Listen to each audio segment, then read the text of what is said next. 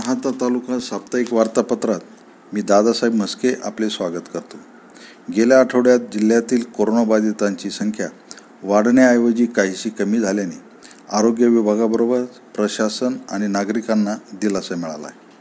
कठोर निर्बंधामुळे संसर्ग रोखण्यास मदत झाल्याचे यातून अधोरेखित झाले. जागतिक परिचारिका दिनाच्या दिवशीच शिर्डीच्या साईबाबा संस्थान रुग्णालयांच्या परिचारिकांनी समान काम समान वेतन या मागणीसाठी केलेले आंदोलन आणि त्यांच्यावर पोलिसांकडून करण्यात आलेला बळाचा वापर यामुळे पोलिसांना टीकेचं धनी व्हावं लागलं आहे आमदार विखे पाटील यांच्या पुढाकाराने लोणी येथे सुरू झालेल्या प्रवरा कोविड सेंटरला विविध संस्था संघटना व्यापारी आणि व्यक्ती मदतीसाठी पुढे आले आहेत.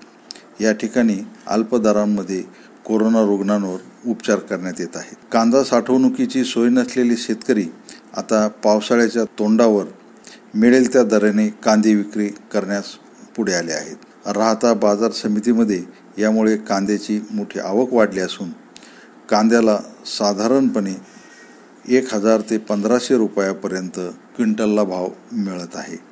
त्यामुळे शेतकऱ्यांमध्ये नाराजी दिसून येत आहे. भंडारदरा धरणातून उन्हाळ्यासाठी सुरू असलेल्या आवर्तनाचा लाभ क्षेत्रातील शेतकरी लाभ घेत असून फळबागा आणि ऊसाच्या पिकाला याचा सर्वाधिक फायदा होत आहे. धन्यवाद.